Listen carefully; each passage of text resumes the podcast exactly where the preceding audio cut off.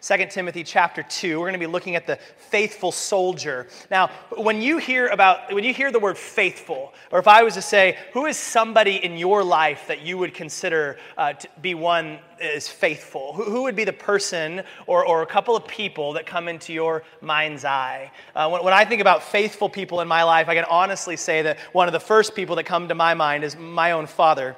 Um, that my dad is faithful, sometimes faithful for better, and even sometimes faithful for worse. Uh, so if you tell my dad to do something and he is convinced that you should do it, that he should do it, um, that he will do that thing until his very dying day. For example, uh, he was told at a young age he was supposed to chew with his mouth closed. Now, my dad has terrible sinuses. So when he chews, he can't breathe out of his nose. But I will tell you what, that he, that he would pass out and die before he would open his mouth when he's chewing. I mean, he's locked in. Gonna, the jaws of life could not open the jaws of Theodore Scott Franchino when he is chewing his food. Uh, he also is faithful to drive the speed limit of 47 miles an hour. That's his speed. I don't know why, but it is. He could be on the interstate where it's 75 miles an hour. He's going 47, putzing along. People are, right? He could be in a neighborhood where it's 15 to 20 miles an hour, and he's going 47 miles an hour. Children are diving out of the streets into the lawns, and he is going to continue at that pace. That's his speed, and he has many tickets that prove it. But on a, on a, more serious note, I, have also seen his faithfulness to our family. And this is a man who has faithfully provided, who has faithfully been present with us, Spent 12 years working on the slope, missing half of our birthdays, uh, half of our basketball games to be able to faithfully provide for our family. He's also full of faith, faithful in his God. Jesus is his Lord and Savior, and his approach to life that I've witnessed has been very simple. If God says it, I'm going to do it. Now, I'm not propping him up as a saint. He is stubborn and sinful, just like the rest of us, and, and this is not done perfectly, but I have seen it in his life consistently. The faithfulness of God lived out in my father's life by God's grace for God's glory. So, what does it mean to be faithful? When we talk about being faithful, what, what are we saying? Well, um, a couple of things in the kind of the Greek definition here is that it, it's someone who can be who can be relied on in the execution of commands. So, thou shalt cheweth with thine moutheth closed, right? Thus saith whoever said it to him, and he's going to obey that. Or uh, t- to the, the discharge of official duties, like being a father or, or a husband. Uh, the word can also mean one who is convinced of something. So that somebody who, who believes, uh, someone who trusts in someone or something. So faith says, I've become convinced that this thing, that this person is reliable, and I will rely on them. So, for example, I've been preaching up on this physical, literal stage uh, since 2010. Now, I've come to learn over the years that this stage is going to hold my weight, right? And that I can I don't have to week by week kind of come up here and just kind of hope that it's going to hold me or maybe you know what I'm just going to preach on the floor this week. I don't trust it. Over time, I've come to know that even when I jump up and down, I can do whatever I want on this stage, it's going to hold me. And so I, I, stand on it, just like I've learned that I can trust my Father over time. So when Paul said, uh, last chapter here, he said, um, I'm not ashamed. Why? For I know whom I have believed and am convinced that he is able to guard until that day uh, what has been entrusted to me. What he's found experientially, he's found one that he can rely on, one he can stand on, one he can count on. He says, My God has proven his character to me. Over and over, he's proven that he keeps his promises, and I've found that fully in the person of Jesus. Therefore, Paul says, I will rely on him. I will be faithful to the one in whom I have full faith. We said in, in 2 Timothy, the theme we see sticking out in this final letter of Paul's is to be faithful to the end. First Timothy, we were taught that we're following Jesus together in his household, his family. And Second Timothy, he's saying we're going to do that faithfully uh, to the end. And his charge to Timothy here in chapter 2, we're going to pick it up in Timothy 2, verse 3. He says, Share, Timothy, in suffering as a good soldier of Christ Jesus share in the suffering of as a good soldier. He's going to call Timothy to be a faithful soldier. And this morning we're going to see four marks of a faithful soldier. And we want to be asking ourselves, surrender to God and His Word, what does it look like to be a faithful soldier? And, and to start, he's going to use three examples. His first three marks are going to be three different types of people who are willing to set aside their own pleasures, their own comforts to undertake their task faithfully. So let's look at these together. 2 Timothy 2. Uh, the first one here we see is that faithful soldiers focus on Jesus' goal alone. If you're filling in the blanks with us, uh, the, they're focused on Jesus' goal alone. So he says in verse 4 No soldier gets entangled in civilian pursuits, since his aim is to please the one who enlisted him. Please the one who enlisted him. So, the soldiers in the Roman army in, in, these days that Paul was penning this, they were required to serve for 25 years. And that was their sole focus. So, if they had been a farmer, as they're called into the army, they leave their land. They don't work it anymore. Someone else is going to take over it. If they're a merchant, they would leave their shop. Somebody else would take over it. If they were a first century social media influencer, they're putting down their ancient iPhone. They're following Jesus, right? If they were married at the time, if they, or excuse me, if they were unmarried when they entered in, they were not allowed to get married in that 25 year window. No civilian pursuit was allowed. They had one purpose to do whatever their commander told them to do, to go wherever their commander told them to go, to please their commander. So Paul says similarly, Jesus is our commander. He's enlisted us in his army. So, so what does that mean for us, though? Does that mean we have to, to quit if we're in like a secular job? Do we have to quit that and become a full time pastor or missionary? Or, or what does that mean? Like, remember at Christian camp, they had to, you had to burn your secular CDs and so you had to turn in the Backstreet Boys for the Newsboys, right? That was the switch it. Shine, make them wonder what you got, right? Do we have to go that way? Could you no longer watch secular movies or, or listen to that music? That you, now you're only allowed to do Veggie Tales and The Chosen, right? That's, that's the list, that's the menu. Is that, is that the point here? That, that we can't get married, that we have to become monks who just, or, or nuns who read the Bible and hand out gospel tracts until we die? Is that what he means by avoiding these civilian pursuits? I don't believe that's what he's saying here. What, is, what does Paul hone in on? He says his aim, this kind of soldier, his aim is to please the one who enlisted him. That this kind of soldier says that there's only one question in my life. What does King Jesus have for me? What does he want me to do? Where does he want me to go? I want to please him alone. Now, he uses this phrase. He says, the soldier does not get entangled in civilian uh, pursuits. Now, this word for tangled was a Greek word picture, and it meant when, a, when a, a ram would get their horns caught in some thorns, the horns and thorns, right? And, and what would happen is that would impede their progress. The, the ram was unable to move forward because they were entangled in those horns. And, and so, the, the landing spot for this for us is he's saying the soldier should not be entangled in anything that would, that would prevent him from doing what his commander said. So if he's busy plowing the field, tilling the land, and the, soul, and the commander says, It's time to go now, and he goes, Well, I'm in the middle of tilling, right? I can't go right now. He says he needs to be willing and ready at any moment to do what his commander has called him to. And so what we see here is there's a difference between enjoyment and entanglement. See, God has given us all these good gifts to enjoy. He's given us food and drink and entertainment and relationships and jobs. But listen, the problem is when they entangle us. And, and that's when good things become ultimate things.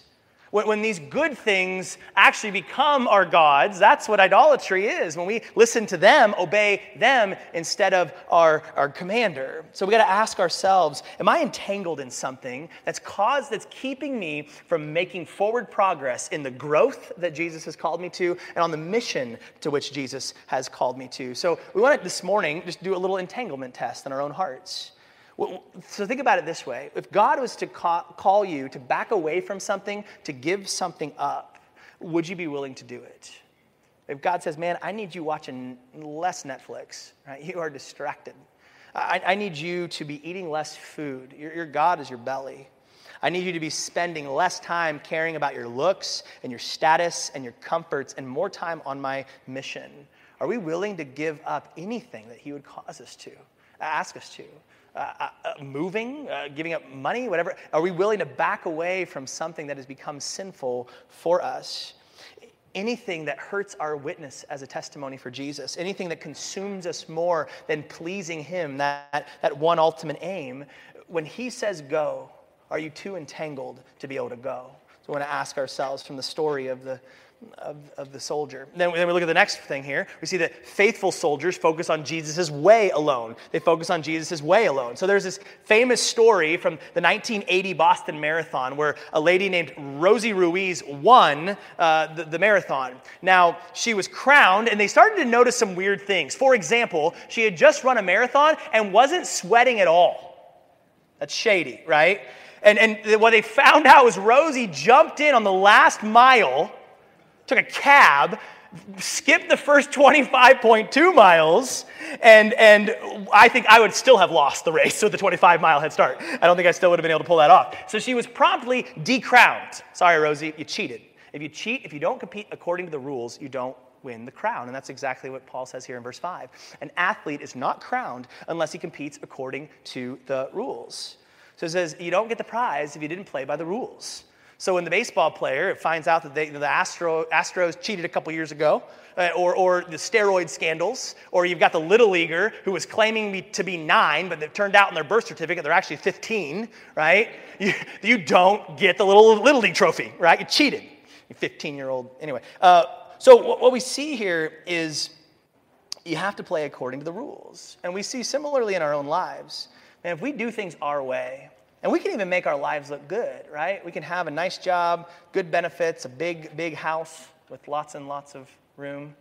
Another 90s reference, right? Uh, we can do good things. We can even do ministry things, right? We could be giving away money. We could be helping people. We could know a lot about the Bible, but still not be competing according to the rules. 1 Corinthians 13 talks about this. He says, Man, you could have all the knowledge in the world. You could, you could speak in the tongues of angels and of men you could even give up your body to be burned.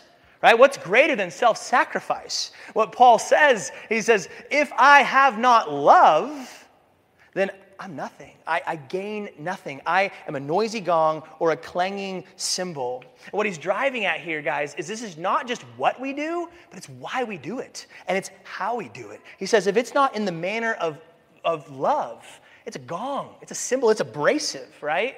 And what does he say that looks like? For most of us, being on task for Jesus isn't rearranging all of our circumstances. See, you could spend tomorrow, Monday, doing the exact same order of events, all self focused or all focused on God and others in love. He says love is patient, it's kind, it's not arrogant, right? It hopes all things, believes all things. Are we doing things out of love or are we doing it out of self motivation? So the warning here is we live our lives for our own way, not according to the rules. He says it's going to be a sad day, and there will not be a crown. Now, to be clear, he's not talking about works salvation here. He's not saying these are things that you do for payment uh, to, in order to, the crown is not, not the reward uh, uh, that we receive freely in Christ alone uh, through his finished work. So, what is, what is he talking about? What is this reward, this crown we're looking forward to? Well, he unpacks it in the, in the third one a little bit. He says in number three, uh, faithful soldiers focus on Jesus' reward alone. So, the faithful soldier is focused on his, his goal alone, his way alone, and then finally, Jesus' reward alone. So, you guys know the story about the little red hen? This is where I get a lot of my theology. It's from the Little Red Hen. Uh, she has some, some friends, right? And she asks her friends, the lazy dog, the sleepy cat, and the noisy duck, that noisy duck, uh, to help her plant. She says, Who will help me plant the seed? And what do they say? Not I, said the duck. Not I, said the dog. Not I, said the cat. Who will help me cut the wheat? Not I. Who will help me grind the flour? Who will help me bake the bread? And each time, all of them say, We're not going to help you. We don't want to put in the work. But then when it comes time to eat the bread, who will help me eat the bread? I will. They all squawk. And what does she say? You didn't help me make it, and you don't get any of it. And she scarfs the whole loaf with just her and her little chicks. Wink.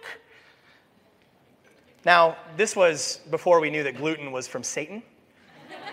So now we'd adapt this and, and say, uh, then who will help me eat the quinoa? Which doesn't have the same ring to it, but or, or maybe a diet veggie Slurpee. You know, I don't know what we are allowed to eat now, but anyway, it, it ruins the story for me. Verse six says it this way: Is it? It is the hardworking farmer who ought to have the first share of the crops. It's the hardworking farmer. So listen, farming is hard work so I hear. I've, I haven't farmed for a second in my life, but I hear, I hear it's hard. That I would imagine that I would rather uh, sit on the couch uh, watching Disney Plus and, and, and eating Cheetos, right? That'd be a lot more fun in the moment. But when it's coming time to harvest, if I didn't put in the work, I'm not gonna eat, right? I'm not gonna be able to harvest. I'm not gonna be able to make a living. I'm not gonna be able to literally enjoy the fruits of my labor, and I'm gonna be like the sad duck or the sad dog or the sad cat. Paul calls Timothy in verse 3 share in suffering as a good soldier of Christ Jesus. And what we see here in all three of these pictures the soldier, the farmer, and, and the athlete is that they are suffering in the short term in order to gain reward in the long term. Suffering here and now, putting in the hard work in the here and now for a future reward. What we, what we call this is delayed gratification. Delayed gratification, that means you pay now, but you play later. You pay now and you, and you, play later. Now, this is totally countercultural to us today. We live today in an immediate gratification culture where we say we want to play now and then we'll worry about the consequences down, down the road. And we see this play out all over the place, right? When I eat junk food, it's a pay now, it tastes good, but then in a couple hours, I'm paying, right? We, we see this with pornography. There's an immediate gratification with some of these things. We fuel the, the lusts of our flesh, and yet immediately afterward, it is not gratifying. It's condemnation, it's, it's guilt, it's shame, it's knowing that that was not right, right? We, we played then, and then we later pay. And we see this in our lives in, in, in many different things.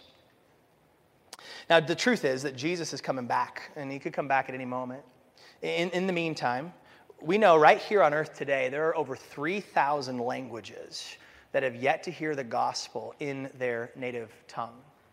Think about that. Right now on this earth today, 3,000 languages that have never heard the name of Jesus, his truth spoken in their language. We zoom in a little bit closer to Kenai Peninsula. We know that in our area, that they say that about one in three people are attending church. Now, hear me, I'm not saying church attendance equates, you know, salvation. But just even thinking about that number, that means in an area of 30,000 people, that there are 20,000 people that aren't plugged in with church. And I would say that there's actually more than 20,000 that do not know Jesus Christ as Lord and Savior. The takeaway is, fellow farmers, we have a work to do. We keep our hand to the plow. Eternity is on the line. And, and, what does Paul say in verse 6? He says it's the hardworking farmer uh, who ought to have first share of the crops. What is the crown we receive? The joy of sharing in that eternal harvest. There's a day coming when we're each going to face Jesus, and we want to hear those words, Well done, good and faithful servant. Now, it's not a contest of who saved the most people, or anything. that's the Spirit's work. But what the call is, is are we faithful with what He's given us? The relationships, the spheres of influence and responsibility that He's given to us. And we want to pay now because, man, we're going to play in eternity with Jesus. It'll all be worth it for that great reward. He says in verse 7 think over what I say. Think about this. He says, count the cost, right? Why? For the Lord will give you understanding in everything says, man, think about this, because the work is hard. It involves suffering, and not just persecution from other people, but the internal suffering of discipline, of denying ourselves certain pleasures, of dying to self. And he says, if we don't do the sweaty, back breaking work of tilling the ground, we're not going to share in the eating of the bread. So he says, think about these things, and the Lord will give you understanding. It's the Holy Spirit's role, Jesus said. Said he's going to guide us into truth. He's going to convict us of what we need to be convicted of. He's going to guide us into the things we need to know and how to apply that. He says he will work you through these truths. Think about it, Timothy. Now, maybe some of you are like, I've heard what you've said and I am thinking about it. And right now in this moment, Justin, I feel completely overwhelmed with everything you just laid out. Like, I'm not a, I'm not a faithful soldier. Like, anybody here feel entangled this week? Anybody here feeling distracted this week? Anybody here feeling like I'm breaking all the rules, that I have been completely nearsighted? I am not anywhere near the faithful soldier. And that's exactly the point. Timothy has been tempted in this moment. to be ashamed of Paul. He's been tempted to fear and give up and to beat himself up. And maybe some of us are even doing that right now as we're hearing some of these charges. And that's why Paul turns to the gospel next for your sake for Timothy's sake, for my sake. The last point we want to see this morning is that faithful soldiers know that Jesus, there's a scared soldier. Faithful soldiers know that Jesus alone is faithful. Jesus alone is faithful. So I want to burst a few bubbles here this morning, including my own. Uh, in the story of your life and in the story of my life, we're not the hero. Okay, we're not the, the hero of our stories. And it's easy to read the stories of the Bible and feel like these were great heroes of the faith that we need to live up to, to be like them, be daring like David and slay the giants in your life, to be strong like Samson and knock over those pillows in the name of Jesus, right? That we're supposed to be like these men. And it's easy to read these verses and go, okay, I'm supposed to be a good soldier. I'm in the Lord's army. Yes, sir, right? Somebody was with me on that one. Uh, that we're going to try to pull ourselves up by our bootstraps and be good soldiers. But what do we find when he calls us and we left, right, left, right? Ooh, shiny civilian affair, right? Like we instantly get distracted in our lives. That we instantly find ourselves, as we try to follow Jesus, we trip over sin and fear, that we're overwhelmed, right? We, we find very quickly that we are not faithful soldiers. And I want to tell you today, friends, that's the best thing for us, is to recognize that we are not the faithful soldier. We are not the disciplined athlete that always plays by the rules. We are not the patient, diligent farmer. You and I, we're a stinking mess. That's who we are. We're not the hero in fact, the story is not even primarily about us, it's about somebody else. And Paul wants to remind us, wants to remind Timothy who the hero of the story is, whom it is all about. He tells us in verse 8 Remember Jesus Christ, risen from the dead, the offspring of David, as preached in my gospel. He says, This is the good news, and this is about the most succinct version of the good news that you could hear risen from the dead, offspring of David. Let's pray and go beat the Bible or chapelers to uh, Pizza Boys. How about that, right? so, what we see here is that over hundreds of years, thousands of years, the, he says, the offspring of David. There's, there's one that came from David. The people of David, the people of Abraham, the Israelites have been waiting. The whole world has been waiting for a rescuer to come to release the world from sin and from death and from their enemies. And they look through the story of the Bible, and we keep presenting these potential leaders and heroes, and it's not them. Like we mentioned Samson earlier. You think he's the hero? Are you kidding me? Have you read the story of Samson? Like the dude belongs in the Jerry Springer show. Like he does not belong anywhere on a list of heroes. Or what about David? He's a man after God's own heart. D- David is, is a murdering adulterer. Then maybe it's his son, right? The promise is from his line comes a king who will rule faithfully forever. Is Solomon the faithful son? Solomon had 700 wives and 300 concubines. He's whatever the opposite of faithful is, right? No, he is not the one that we're waiting for. It wasn't David, it wasn't Solomon, but what we see is it is from the, from the stump of Jesse. In the town of Bethlehem, there's a baby born. Jesus Christ is the promised hero of Israel. In fact, that's what the word Christ means. It's not his last name. He's not Mr. Christ, right? Christ is the Hebrew word for Messiah. It means anointed one. It means that Jesus all along was the hero that, that God had planned before the foundation of the world was even laid to come and rescue mankind from his sin, to be the human that none of us were able to be. And he proved that Jesus was the hero king. How? By rising him, raising him from the dead. That, in that moment, he proved that Jesus was the one who had defeated sin and death for all time, that Jesus was then and will be forever the king of the universe. And there is no king, no army, no empire, not even Satan himself can knock him off his throne. Amen? That's our Jesus. And, and that, Paul says, is the good news that I'm here to announce. The, the good news that I'm here to suffer for and that you're going to suffer for, Timothy. And you can chain me up and put me in prison, but you cannot change the good, chain the good news of Jesus. Verse 9, for which I am suffering, this gospel uh, for which I'm suffering, bound with chains as a criminal, but the word of God is not bound says, You can bind me up. You cannot bind the, the message, the, the truth of the message. And, and Jesus himself, right? The Word made flesh. He said, I am the truth. that Jesus himself cannot be bound by mankind. Ever since Jesus ascended and went back to his Father, he has sent his Spirit into his followers. And ever since then, that word, that good news has spread. I was going to say like a virus, but I feel like that's too soon, right? It, is, it has spread like wildfire. And it has spread in a manner that the world cannot put out. In fact, the harder the world has tried to put the fire out, the quicker it's spread. Do you know where the gospel is spreading the fastest these days? The same places it was in the first century, the places where it's receiving the most pushback. If you look at a map of the world today, the yellow countries are persecuted, the orange ones even more so, and then that orangish red is the places where the persecution is the greatest. You take a quick scan of what kind of countries are those colors, and you want to know where the gospel's growing the fastest today? It's in Iran. It's, it's in Nepal. It's, it's with our brothers and sisters that we support through the Persecution Project in Sudan. That's where it's growing, where the persecution, where the threat is greatest. If you claim Jesus, it could be your life on the line. It does not bind the word of God. You know where it's growing the slowest is the gray countries, the places where there's freedom of religion. And, and what country do you see in the gray? You cannot bind the word of God. Verse 10, Paul says, Therefore I endure everything for the sake of the elect, that they also may obtain the salvation that is in Christ Jesus with eternal glory. He says, I'm going to endure this suffering because there are more who desperately need to hear the story of the rescuing hero king that he has risen. There are over 20,000 people that need to hear it within a 30 minute driving distance of you and I right now. There are thousands of languages, millions of billions of people on the planet today that need to have the good news ring in their ears. And so Timothy is reminded by Paul here of a trustworthy saying. He says, Timothy, you're going to be on trial. And in this moment, you need to remember these words so that you can be a faithful messenger and endure this suffering. And he gives him what was essentially an early Christian proverb, uh, most likely. Uh, it's something that would have been easy to memorize.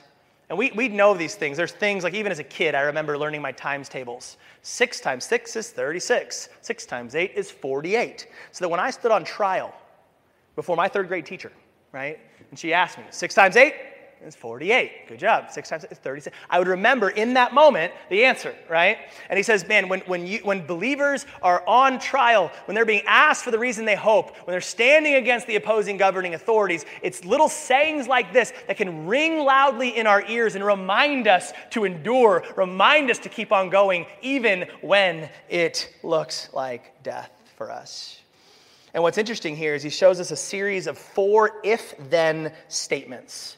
If this, then that. We're going to see a cause and effect, but at the end, we're going to see a plot twist. So, the four things, and then we'll be done. The first one's a new life. A new life. The first part of the saying is if we have died with him, we will also live with him.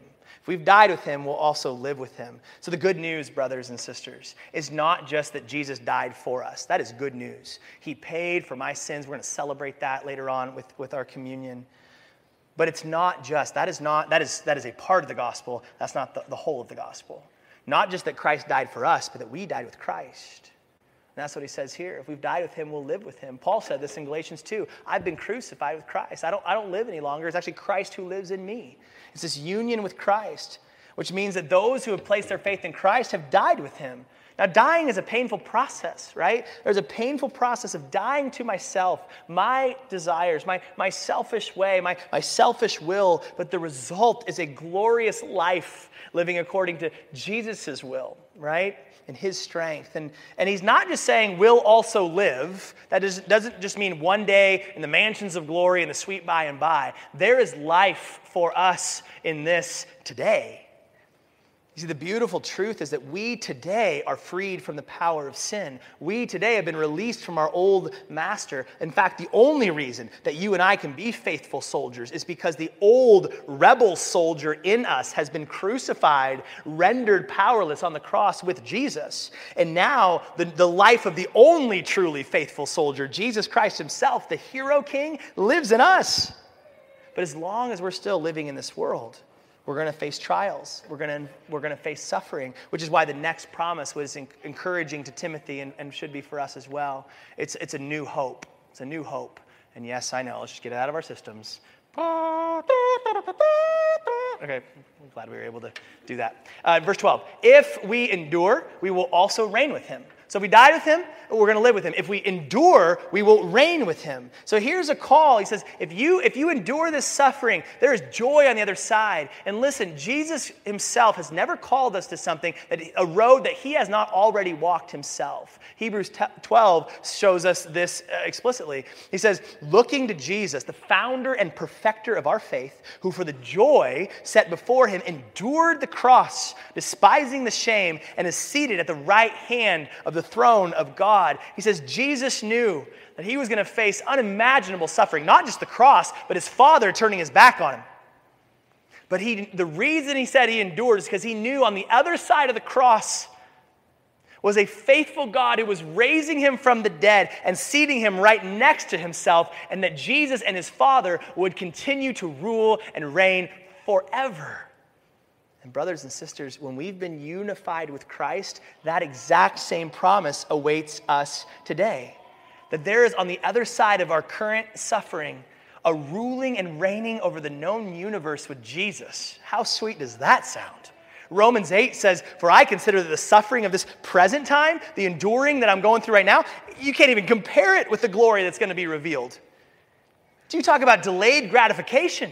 You talk about it being worth the wait. And he says that you endure now, you're going to reign later. There is life from death. And what an amazing deal. You, you hear this gospel laid out that you and I were dead in our sin, completely hopeless. And, and, and here, Jesus, with Jesus, we're raised from the dead. We're given this new life. God gives us this grace to do all these amazing things. And then He's going to reward us one day for all the things He did by His strength in us. And as a result, we get to rule and reign the universe with Jesus for the rest of all time. That's amazing grace. Amen.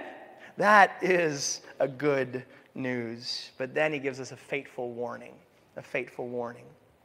Verse 12 if we deny him, he will also deny us. If we deny him, he'll deny us. Now, I believe here he's referencing somebody who blatantly says Jesus is not the risen hero king that the Bible claims him to be. This is what we would call full blown apostasy, which means an ultimate abandonment and rejection of Jesus. Somebody who has rejected him and his claims. Now, of course, this dances on some issues of eternal security. If there, if there, was somebody who would claim to be a follower of Jesus, but then ultimately denies him, does that mean that they weren't saved in the first place? Does that mean that they were saved and they lost that salvation? Paul doesn't get into that right here. But what he does give is a warning. He says, if you ultimately deny Jesus, he will ultimately deny you. The warning is don't do it. Don't do it. It is not worth it sobering words, but then he follows that faithful warning with a faithful promise. And this is my favorite part. He says to end this saying, if we are faithless, now, if we're following, right, if we're following the pattern, what would you expect to come next? If we deny him, he'll deny us. If we're faithless to him, he would be faithless to us, right? That would follow the pattern. But there's a glorious break in the pattern that Paul wants to put in here. It's like the, the, the old poem, roses are red, Violets are blue. You think this poem will rhyme, it won't. Right? It's an unexpected ending. It shocked you all. And, and what we see here is you, it kind of feels like karma at first, a little bit, right? Kind of you get what you paid for. If you endure, you'll reign. If you deny, he'll deny you. But then he says, if we're faithless, he doesn't say then he'll be faithless to us. Look at the words. He says, if we are faithless, he remains faithful. See, he breaks out of this kind of karma and moves into this glorious grace. God made a promise to us I will rescue you, and I will keep those who I have rescued. And this promise is not based on our character, but on our God's character. And what we see here, why, why does he say he can't deny himself? Why does he say he remains faithful? He says, For he cannot deny himself. He cannot deny himself. A couple of important truths that you and I need, like the air that we breathe. First of all, we have been united with Christ. We celebrated this on Easter Sunday. When we've been made right with Christ, whatever is true of Christ is now true of us. And so he says, God can't deny us because we're in Christ. For God to deny us that are in Christ would be for God to deny himself. And God is one that cannot deny himself. But then also, we see a character attribute of God that we also desperately need. And that's his immutability. It's a big word. Immutability just means, so like when something mutates, it changes. So God's immutability, it means he doesn't change. He doesn't change. See, the reason God can't be faithless is because to be faithless would cease to be faithful God. And if he, and God can't cease to be himself. he will always be God. Now, we can take a, a truth like this for, for granted, but imagine for a moment if God did change. Like, imagine if he made all these promises to us in Christ, then he had like a bad hair day, and he's like, you know what? I know I said I'd promise you, but eh, I'm over it. right? Like, imagine if, how terrifying would it be to live in a universe where our God wavered and changed? And so, the security for us here, those he rescues, the security is not in our ability to be reliable, but on his ability to be reliable. Praise the Lord. Now, you might be asking, like I did when I first wrestled with this. This is a tough passage, right? And There's multiple ways to interpret it. But one of the things you ask is, well, now, wait a second. What's the difference between denying and faithless? Like, isn't that kind of saying the same thing that you just don't believe, right? Isn't that the heart of both of them? Well, I think we see here a, a nuance, or denying here is a final decision. This is Jesus is not my Savior, is not my King, full stop. Whereas faithless in this context is talking about our reliability like our stick to itiveness, that our, our ability to remain loyal. So we think about my dad again, was chewing with his mouth open. He knows that it's wrong, he's been told that it's wrong, but he has moments of weakness where he chooses breath over disobedience, right? Or, or over obedience. And he'll come up for air and go back to it, right? He was faithless for a moment, but he got back on track, right? He's going to do the thing.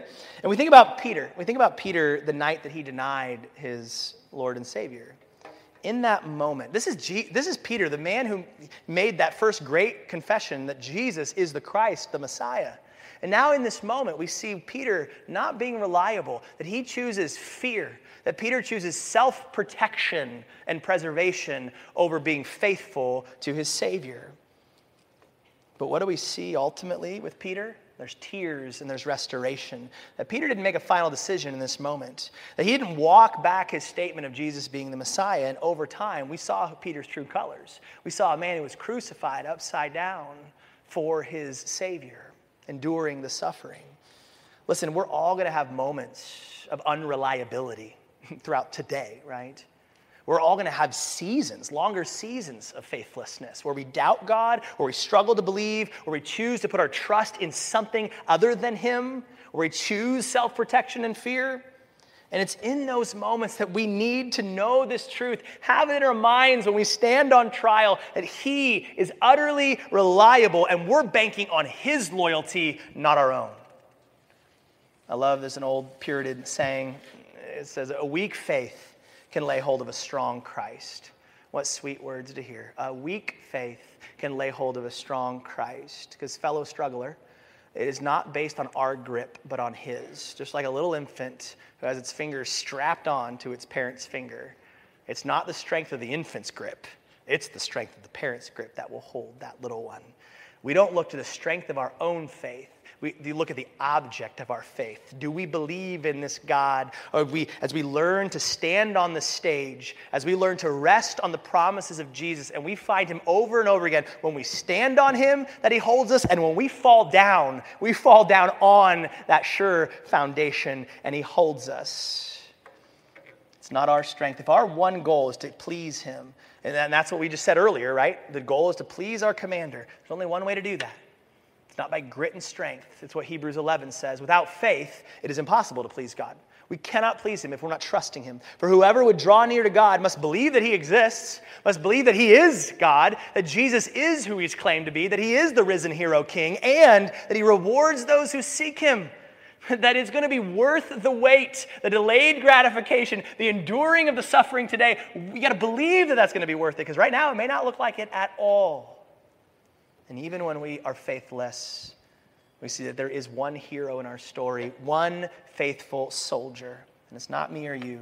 And we're going to find, just like I've found over the last 11 years on this stage, over time, we can stand on him and we can fall on him.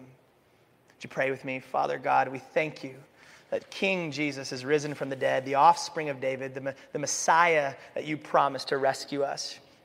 And Father, that we know that, that we can rely on him Father, I want to confess my own faithlessness, the, the times that I've seen, even just this last week, that I've chosen fear, that I've, I've chosen doubt, that I've chosen self protection over just trusting uh, your son and doing whatever he says. Father, we as a people gather to confess we are faithless soldiers, but we're clinging to the promises of the faithful soldier. And that everything you've promised in him, you will be sure to keep. So maybe there's a, a brother or sister in here today that need to hear those words. That they've been trying to be a faithful soldier, but they're distracted by the civilian affairs. They'd place their eyes back on Jesus, that they've fallen over their, their bootstrings that they would see that you're there faithful every time to pick us back up. Maybe there's somebody today that never has made that claim that Jesus is their Lord and Savior. Today would be that day. Father, we, we thank you for your immutability, that you are a God that does not change. Your love never fails, it never runs uh, out, never gives up on us. And we claim these things not in our faithfulness, but in the name of our faithful Savior, Jesus. Amen.